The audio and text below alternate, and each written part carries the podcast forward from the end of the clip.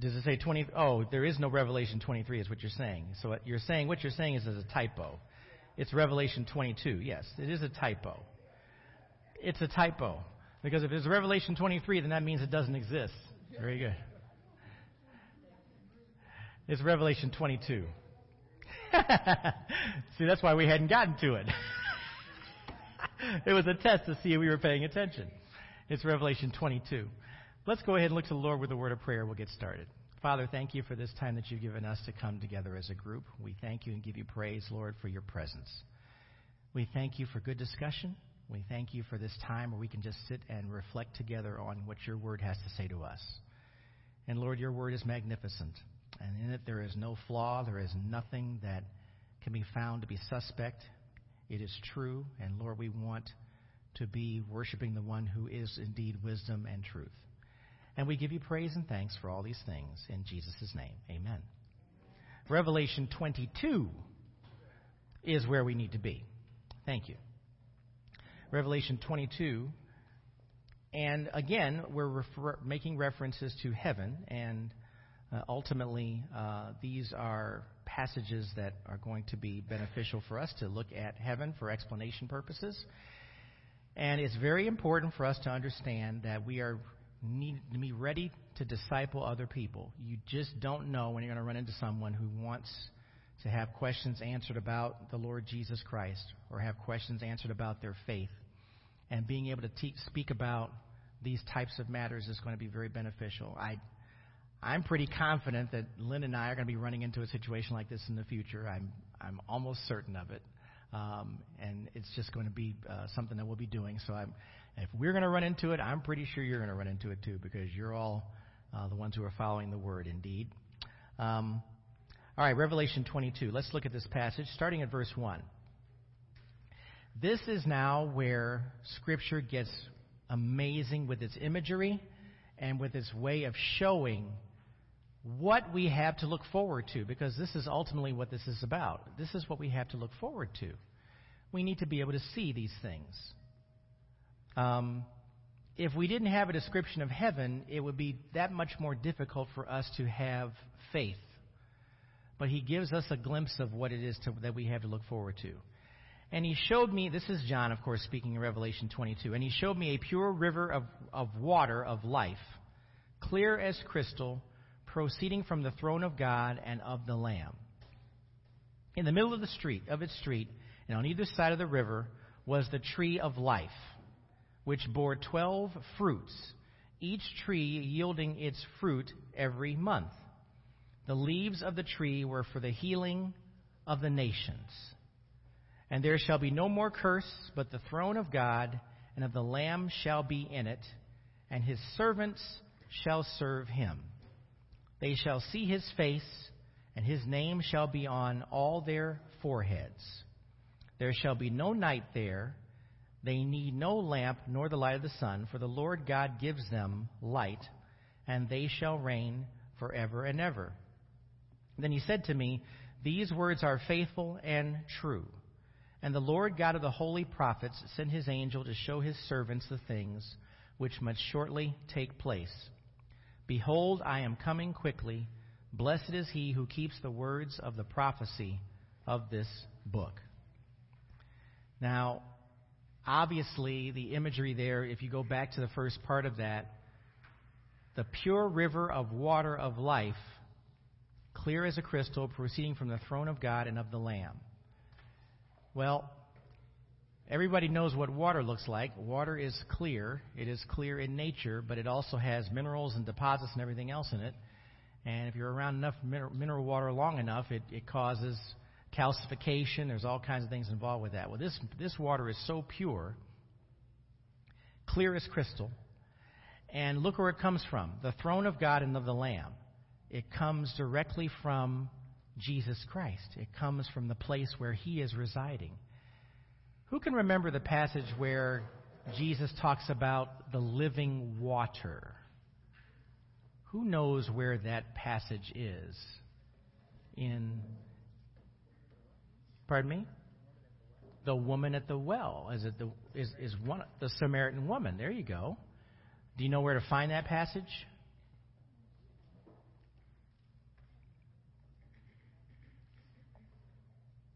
Anybody know where to find the woman at the well?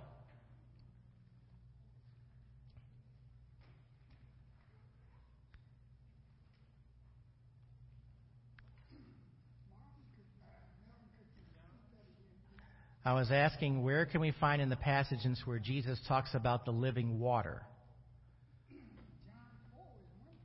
All right. All right, let's take a look. We got a John 4, we got a vote for John 4, and we got a vote for John 7. Let's see what we got here. John 4. Well, it actually is John 4 7. that's how we that's how you do it.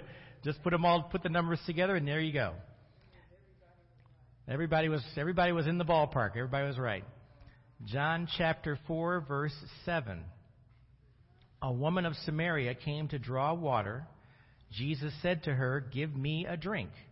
For his disciples had gone away into the city to buy food. Now, let me point something out, too. This is a significant event in Scripture because you have interaction between Jesus, who is a Jew, who is uh, born a Jew, at interacting with a Samaritan. And of course, that just wasn't done. Back at that time, it just was not done. Samaritans went their own way, Jews went their own way. Pardon me? Oh, and that's the other thing, too. And men and women didn't usually interact on that level. You're correct. Yes, he was. He was treating her like a peer. I'm repeating what my wife said because she's so eloquent with her words. So I want to make sure I repeat that so everybody can hear it. So look what it says. Give me a drink. For his disciples had gone away into the city to buy food. Then the woman of Samaria said to him, How is it that you, being a Jew, ask a drink from me, a Samaritan woman? For Jews have no dealings with Samaritans. Jesus answered and said to her, If you knew the gift of God and who it is who says to you, Give me a drink, you would have asked him, and he would have given you living water. The woman said to him, Sir, you have nothing to draw with, and the well is deep. Where then do you get that living water? Are you greater than our father Jacob, who gave us the well and drank from it himself, as well as his sons and his livestock? Livestock. Jesus answered and said to her, Whoever drinks of this water will thirst again. But whoever drinks of the water that I shall give him will never thirst. But the water that I shall give him will become in him a fountain of water springing up into everlasting life. The woman said to him, Sir, give me this water that I may not thirst nor come here to draw.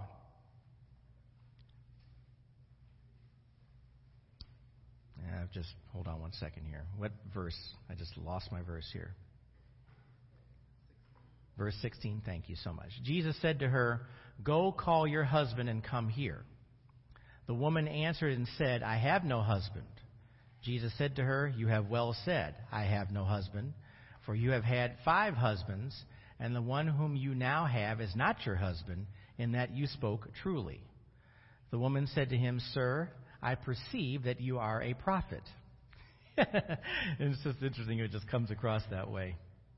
Our fathers worshipped on this mountain, and you Jews say that in Jerusalem is the place where one ought to worship.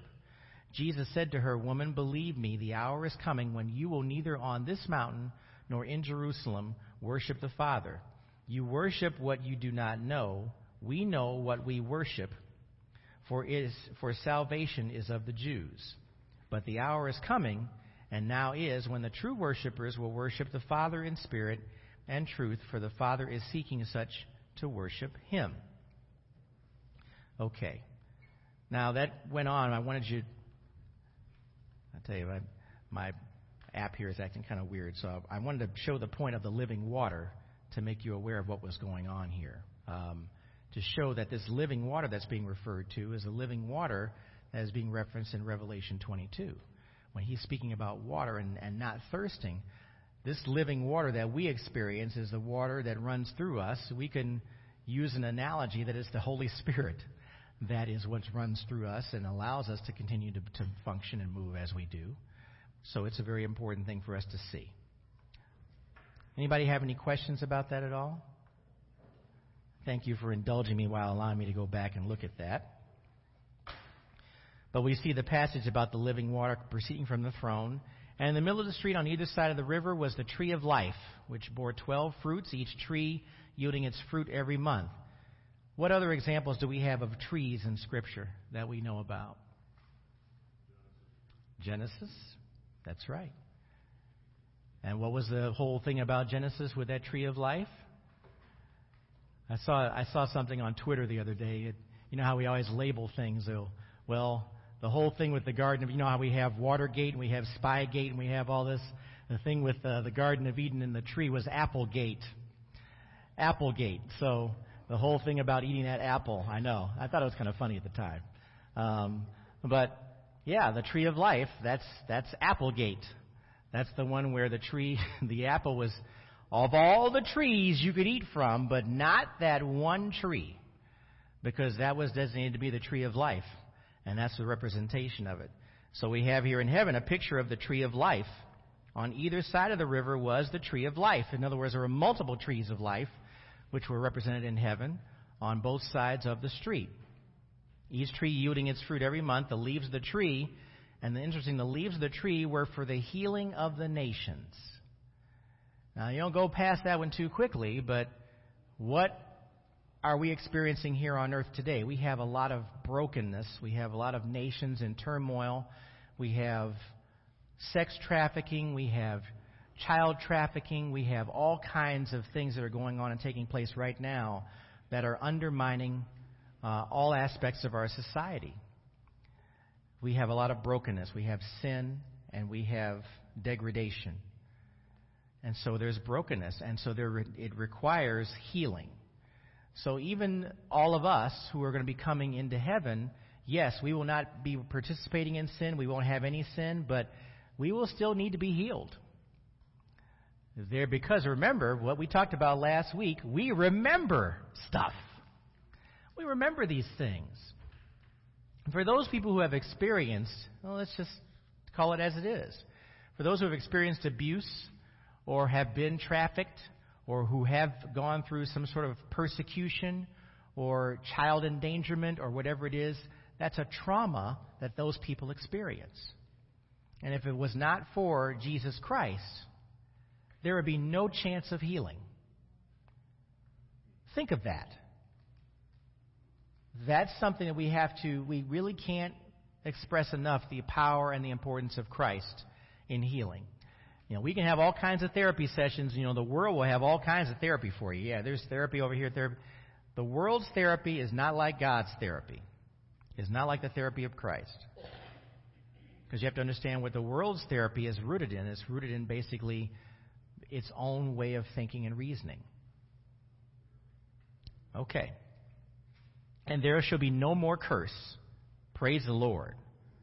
But the throne of God and the Lamb shall be in it, and his servants shall serve him. They shall see his face, and his name shall be on their foreheads. That's interesting.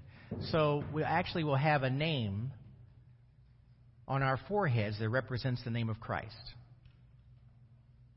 That's interesting. There shall be no right night there. They'll need no lamp nor light of the sun, for the Lord God gives them light and they shall reign forever and ever. And that's something that's very, very important for us to see, too, that we won't need sunshine, we won't need moon, we won't need a moonlight, we'll just have the light of the Lord because of his very presence providing all the light that we need. Now look at verse 6 again. Then he said to me, These, word, these words are faithful and true. And the Lord God of the holy prophets sent his angel to show his servants the things which shortly must take place. And understand something. These words are faithful and true. So what does this mean about verses 1 through 5? What you see and read here is what you will indeed experience.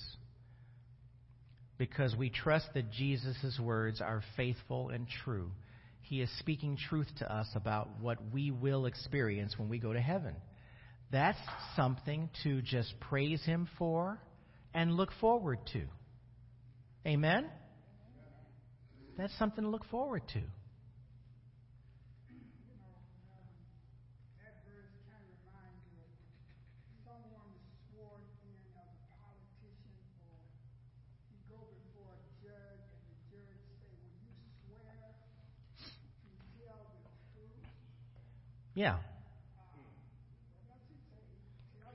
Whole truth and nothing but the truth. That's right.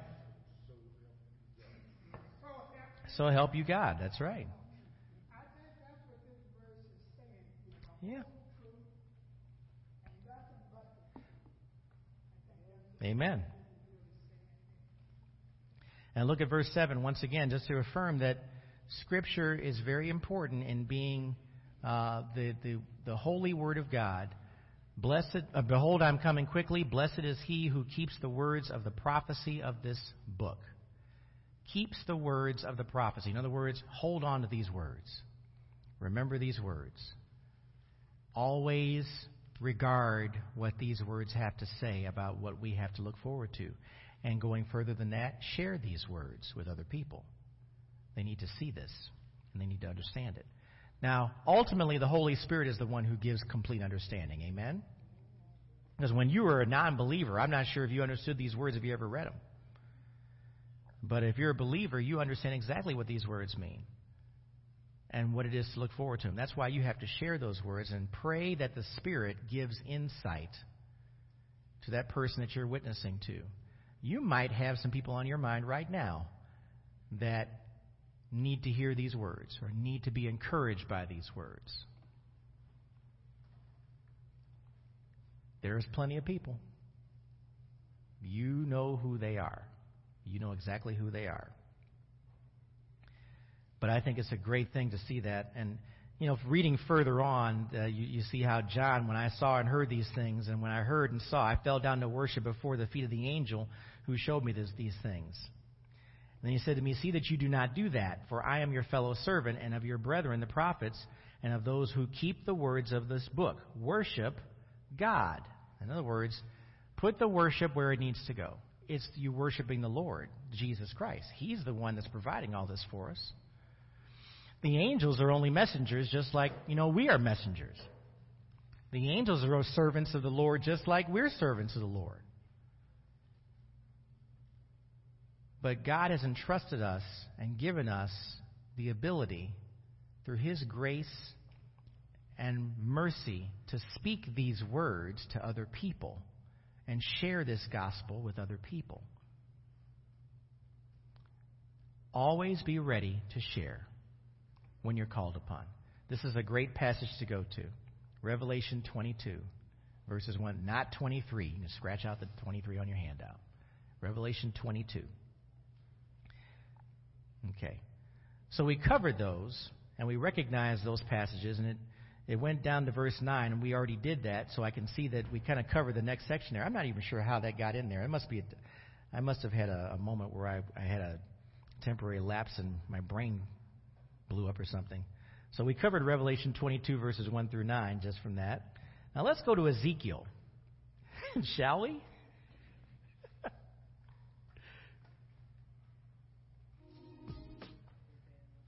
Pardon me? What about Daniel?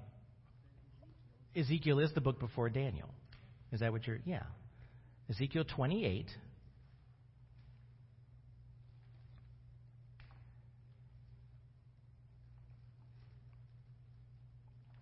Of course, Ezekiel is significant because you have the um, prophecy that's speaking, being spoken and we're going down to verses 24 through 26. And if you read Ezekiel, you'll notice that it goes, the, the passages speak prophecy, but it goes kind of in and out. It goes talking about the, the times that they're living in, but it also talks about the future. And this is an example of that too. Well, let's start with verse just for just for uh, continuity. It says, let's just start with verse 22 of verse 21, excuse me. Son of man, set your face towards Sidon and prophesy against her and say, Thus says the Lord God, Behold, I am against you, O Sidon. I will be glorified in your midst, and they shall know that I am the Lord. When I execute judgments in her and am hallowed in her, for I will send pestilence upon her and blood in her streets, the wounded shall be judged in her midst by the sword against her on every side, then they shall know that I am the Lord. And if those of you who are following along also in the daily Bible reading, you'll know that you're also in Jeremiah right now. And Jeremiah is just laying it on. He is having to tell them, you guys are going to be destroyed because of your total lack of regard for who God is. But look what it says in verse 24 here in this passage. And there shall no longer be a pricking briar or a painful thorn for the house of Israel from among all who are around them who despise them. Then they shall know that I am the Lord God. Thus says the Lord God, when I have gathered the house of Israel from the peoples among whom they are scattered, and am hallowed in them in the sight of the Gentiles, then they will dwell in their own land which I gave to my servant Jacob. And they will dwell safely there, build houses and plant vineyards. Yes, they will dwell securely. When I execute judgments on all those around them who despise them, then they shall know that I am the Lord their God. Now, what can we take from this particular passage here? It's referring to peoples who are gathered together who have been scattered. Well, who are we as the body of Christ? We're scattered where? Everywhere. We're all over. We're all over the world. We're all in different places. And we also know we live in a time, if you were to read this, this book as well as Jeremiah, think about the world that we live in today. There's a lot of parallels to what you're reading in those passages. Even though we're talking about the behavior of the people and the nations at that time, there's a lot of a parallel to what we're experiencing here today in this world.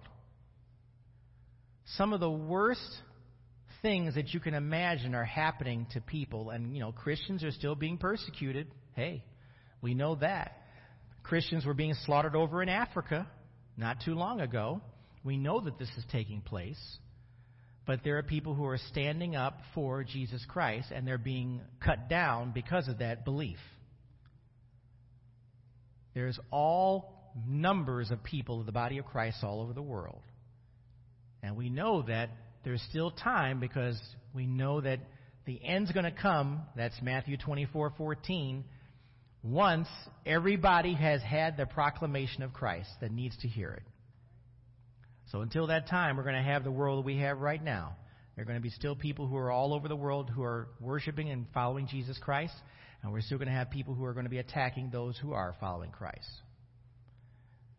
You know full well that here in the United States there's still an ongoing attack against Christianity and Christians uh, between uh, having. I'm waiting for the day when they finally say they can't use with God, with God all things are possible in the state of Ohio uh, uh, State House. I'm waiting for that one. That already has overcome court challenges. I don't know if you knew that or not. There probably still is one now. There, there have been ongoing court challenges about that. So just be aware, but this is not just here in Ohio. This is all over the country. This is nothing new because us, if you understand what's going on here, because we live in a fallen world, because we live in a world where Satan is the head of this fallen world, of course he's going to attack whatever we stand for as Christians. So you have to be realistic about that and be prepared for that. This is nothing new because this has been going on ever since. Jesus Christ walked the earth. There's nothing new that's going on here, but just be aware that as we keep moving forward, from generation to generation to generation, these attacks are going to be ongoing. So, this passage is referring to what? Knowing that there won't be any, there will be more security for the believer when we get to a certain point secure, where you can actually live your life without having to be concerned about threats. You can live your life where you don't have to be worried about someone attacking you. There's always a threat for those in many countries like this. All the coups d'etats that have taken place. So what you're looking at here is that you will no longer be scattered. You'll be, you'll be hallowed. You'll be you'll, in the sight of the Gentiles. You'll dwell in your own land which given to, was given to his servant Jacob, and you're going to dwell safely there. Build houses, plant vineyards. Yes, they will dwell securely when I execute judgments on all those around them who despise them. Understand something. When you're in heaven, you'll be able to do all these things securely. But yet you still have a God who is going to be doing what? Rendering justice and judgment. We don't have a timetable as to how this takes place. But we do know when we're raptured up, aren't we going to be with the Lord? For those of us who believe in the pre trib rapture, we're going to be with the Lord right then. There's going to be safety and security at that point. But there's still more work to be done, isn't there? You got the tribulation that's taking place after that. Now, I'm a pre trib person. I believe that the Lord is going to pull many of us out before all this other stuff takes place. Which is kind of in line with that. What was that book that that guy did, LaHaye? It, it was it. What was the name of the book? Tim LaHaye and the Left Behind. Yeah, it, he's following the pre-trib rapture way of seeing things. Okay, thank you. Never, I can remember these things. Okay, so we need to see that there is going to be safety and security. Now I got to tell you something. That's a big deal.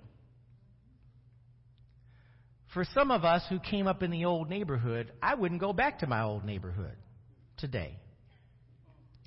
Because it's completely different in some, some of the places where we live. It is, there's hardly any safety or security in some of these places.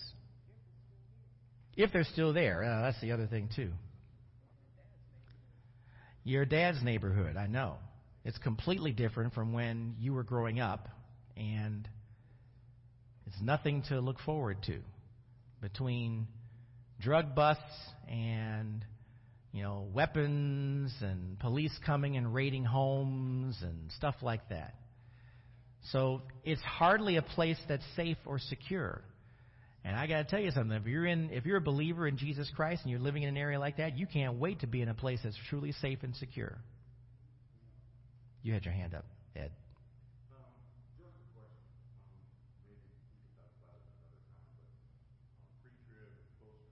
Oh, you're going to do this to me now.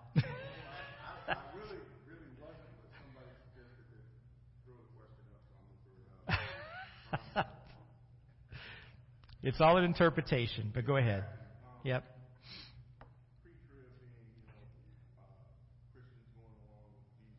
Yes.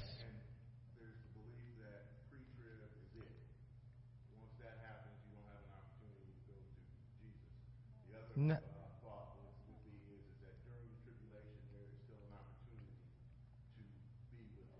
That's correct. It's the second thought. Uh, absolutely. There's, there is going to be still an opportunity for people once, once the rapture takes place. The, the thought is that anybody who does not know the Lord is still here. And that's when a lot of stuff is going to be unleashed at that point. There's going to be a period of safety and security for three and a half years, and the last three and a half years is going to be stuff that nobody would ever want to experience before, you know, or after. Oh, there's still an opportunity. Oh, remember what God's word says. He desires for every person to come to a saving knowledge of Jesus Christ. That's not going to change during the tribulation. So if anybody has a belief that that's not going to happen, then that's just contradicted. You just contradicted God's own words. Of course, He's going to want to see people come. Now we have to understand too, the end will come in Matthew 24:14 has multiple meanings. The end is relative to what? Our existence. Now the end may not be the end as in we were raptured up. The end may be the end as in the end of the tribulation. So we have to understand that. The end is the end of the tribulation means that the world will no longer exist after that the way we understand it to exist. Remember, because the world is still going to be in place during the tribulation. The world that we live in now. What form it will take after that, we don't know. We understand that the world's going to be destroyed and there's going to be a new heaven and a new earth that we are all going to be brought into. But that's not going to take place until what? When? After the tribulation, after the world ends, after that point where this world that we understand is destroyed. Because remember, we're supposed to be reigning on earth for a period of time as well, too, with Jesus Christ. You have to tie all of this stuff together. It's going to be very murky as far as a timeline, but we have to understand that that's exactly what is supposed to take place.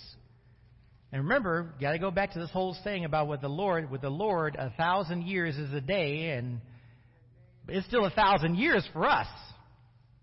But for him, time is like, he's eternal. So a thousand years might be just like a day. So we have to keep all of that in perspective. But for us, a thousand years is still a thousand years. Okay. So I'm glad that we covered that. Any questions so far about, even a question about what Ed mentioned, because that's a, it is a good point. I'm not, I'm not about to tell anybody to believe in pre trib versus post trib. I leave that up to interpretation because ultimately it really doesn't matter. There are some things we get hung up on that really aren't relevant to people following Christ. So that would be my only comment about anything that we discuss when we come out of Scripture and look at interpretation. It's still up to the interpreter. I'm, I'm not going, but you have to be able to support your argument. In other words, just don't believe it because somebody else says it. Don't believe what I say.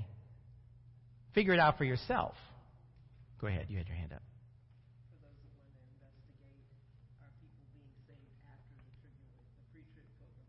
Yes.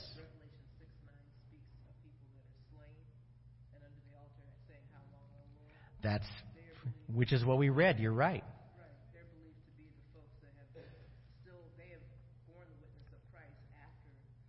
That's right.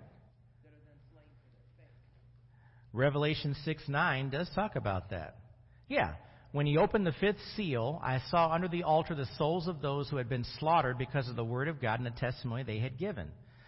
Because there was a great slaughter that took place during the tribulation, where there will be, excuse me, I'm talking like it's past tense. There will be a great slaughter that takes place during the tribulation. That's what's referred to. Woe to pregnant women, remember, in, in the day when it, you know, that you have a place to flee. What are they fleeing from? They're fleeing from persecution to the point of death. That's what's being written about.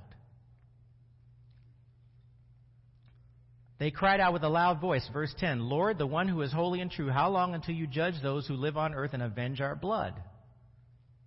So they were each given a white robe, and they were told to rest a little while longer until the number would be completed of their fellow servants and their brothers and sisters who were going to be killed just as they had been. So, in other words, they are already gone, but they're being told, just sit tight for a moment. There are more coming in the same manner. It's a pretty ominous statement. We have to look at the word and, and look at the word being truth. But you see, that's when these seals are being opened. So even all these seals are taking place, these seals are being opened, there's still people being murdered because they follow Christ. Even in the midst of all this judgment that's taking place.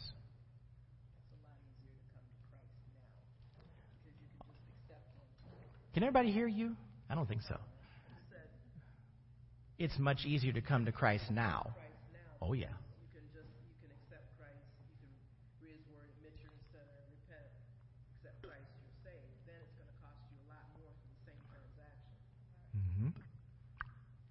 Including your life. Which is, you know, ultimately, if you make a decision for Jesus Christ before you die, then that counts the same as the deathbed confession here today. Ultimately, that's what it comes down to.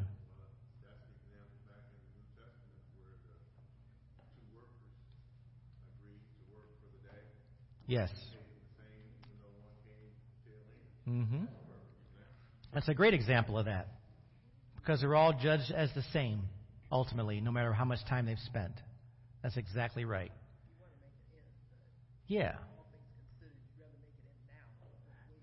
You'd rather do it now. It's a different. We don't even know. We can't, we can't even imagine what this world's going to be like when we are raptured out.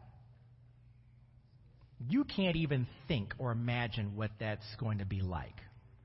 Because if you really think about it, if all the believers from the church, the bride of Christ, are pulled out of the earth and out, what do you have left?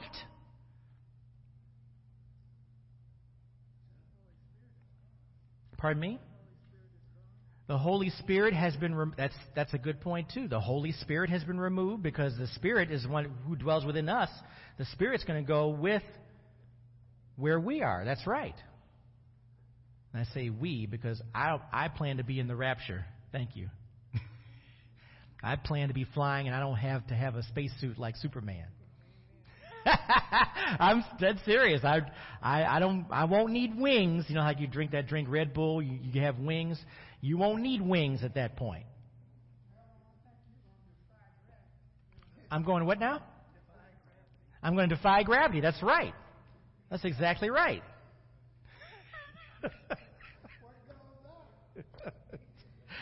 I'll be very happy about that too. Because that means the Lord's going to be in sight. Amen. I mean, that's what you want. It's all the more reason for us to do everything we can to make sure that we're reaching people right now for Christ. I mean, that's what it comes down to. The world is going to be so totally different after the rapture. I, you can't even conceptualize it. You really can't. There's going to be a lot of confusion. There's going to be a lot of mayhem. There's going to be a lot of things that are going to have to be redone, reorganized. You got businesses that are going to be empty. You got places where one person was taken out of a field, the other person was standing there and still remains. It's going to be an amazing thing. Okay.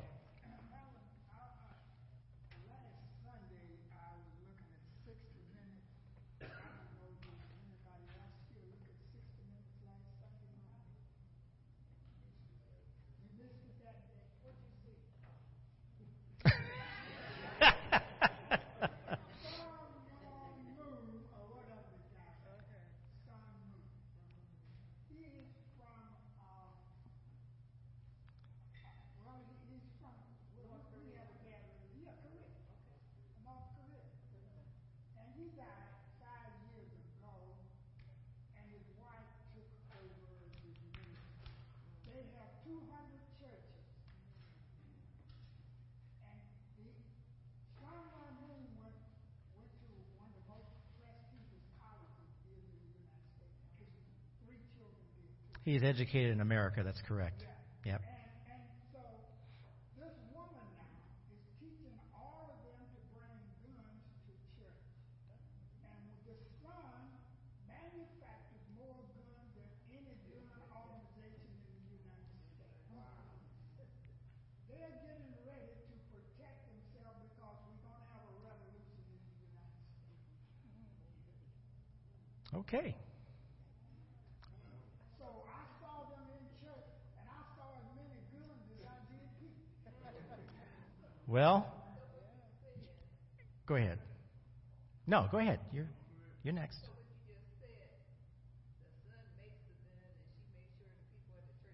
No, what it is, I, I, I didn't explain it yet. Son is against the mom, and he, he's hoping that she would be dead because he felt that he should be in her place, and she should be in his. See, so it's something. Well, whatever, that's, that's the way that is. And so they are at odds. Well, here's the thing. Um, part of this is an interesting conversation because let's let's shift to America for a moment. We're talking about freedom of worship, and there have been attacks on those who have been in church because the the attacker knows or, or surmises that those churches are unarmed. And we've had conversations here at our church. Um, some of you know um, about having uh, disaster plan in the event of an attack because we, we obviously are not going to have guns arm us. We have had in some churches where they have had protection, where people have had were armed, and it did it did quell any attempt at any type of violence. Um, but we have to be aware that we're in a changing time where there will be an escalation of attacks. I believe that. I, I, I'm fairly certain of that. We're going to have it rough here in the United States. We're going to have it rough here in the United States, yes. Because what it is, they are against anything that's not their religion. Correct. They are to destroy the people. Well, even well, even even not even even I know where you're getting at with the other religions. uh, you're talking about the the jihad thing and all that with um, They have that in their religion. They and they have bastardized it because they've actually taken it and and used it, misused it. But not to get on that tangent. Now, when I like to say this, they like what we call when you're exempt when you own land. Mm-hmm. What do they call it? Three or something? I what it is. Tyler or somebody could tell us more about it. But this, they got all this land free and they're not paying taxes on it. Okay, yeah, I get what you're saying. But we but we also need to understand that a lot of the motivation against churches is just a general hatred of God. It's not necessarily because of one religion or one faith. If there's a general hatred of God and the people of God, that those people are subject to attack or persecution. There have been arguments that people should be prepared for that, um, and even we, even by fighting fire with fire, and that's arming, which is something that I don't think our church is ever going to do. But I know that there are some churches who are very seriously looking into it because they have a disaster plan. Because what what what usually happens is that people will attack where they know they can't be addressed, like schools. Okay, um, it's it, you see these types of things happening. The way people are thinking, this is the result of a deterioration of a lot of our cultures, our society, our ways of thinking. There's a bunch of folks that need the Lord, but there are also a bunch of folks who are just doing the work of Satan, and we may not be able to reach them. You need to be prepared for that. And just to understand that those things are happening. And they're not just happening here, but they're happening all over the world. This is why we need to be prepared. The moment someone comes to you and asks questions about the Lord, be ready to answer them. You've got to be ready. We have to be prepared for that. I got one more passage to look at, Matthew 22, because I think we're on the home stretch here. Did the first bell sound already? Thought I heard it, yeah. Matthew 22. And we got uh, verses 23 through 33. I'm going to go through these very quickly.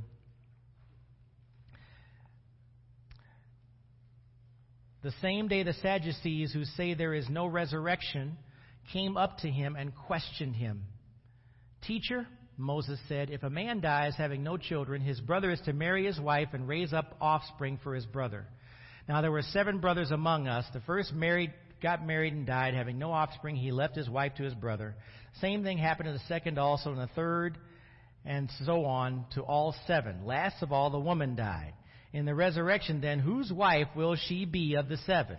For they had all had married her. Jesus answered them, You are mistaken because you don't know the Scriptures or the power of God. For in the resurrection they neither marry nor are given in marriage, but are like angels in heaven. Now concerning the resurrection of the dead, haven't you read what was spoke to, spoken to you by God? I am the God of Abraham, and the God of Isaac, and the God of Jacob. He is not the God of the dead, but of the living. And when the crowds heard this, they were astonished at his teaching. Now you see how the Sadducees, you know, they have a they have a thing where they don't believe um, they don't believe in a resurrection. So that's why they were asking this question. But they don't understand that those of us who are married, well, my my darling bride Lynn's going to be my sister in Christ. We're not going to be married in heaven. When we talk about marriage, you know, marriage is for here on earth, for the purposes of living here on earth. And when when we die, we're not going to be married in heaven. That's not what, the way it's going to be. We are going to be like brothers and sisters in Christ together. Now, I expect Mrs. Gaines will be my one of my best buddies in heaven, but uh, but we won't be married. So we need to understand that. So you have an indication here about where Jesus is talking about we're not given in marriage, and you're not going to marry when you're in heaven when you get there either, but rather you're going to be like the angels. You're going to be like them as far as what you'll be doing and what you'll be involved in. So that's something we need to see and understand as well too.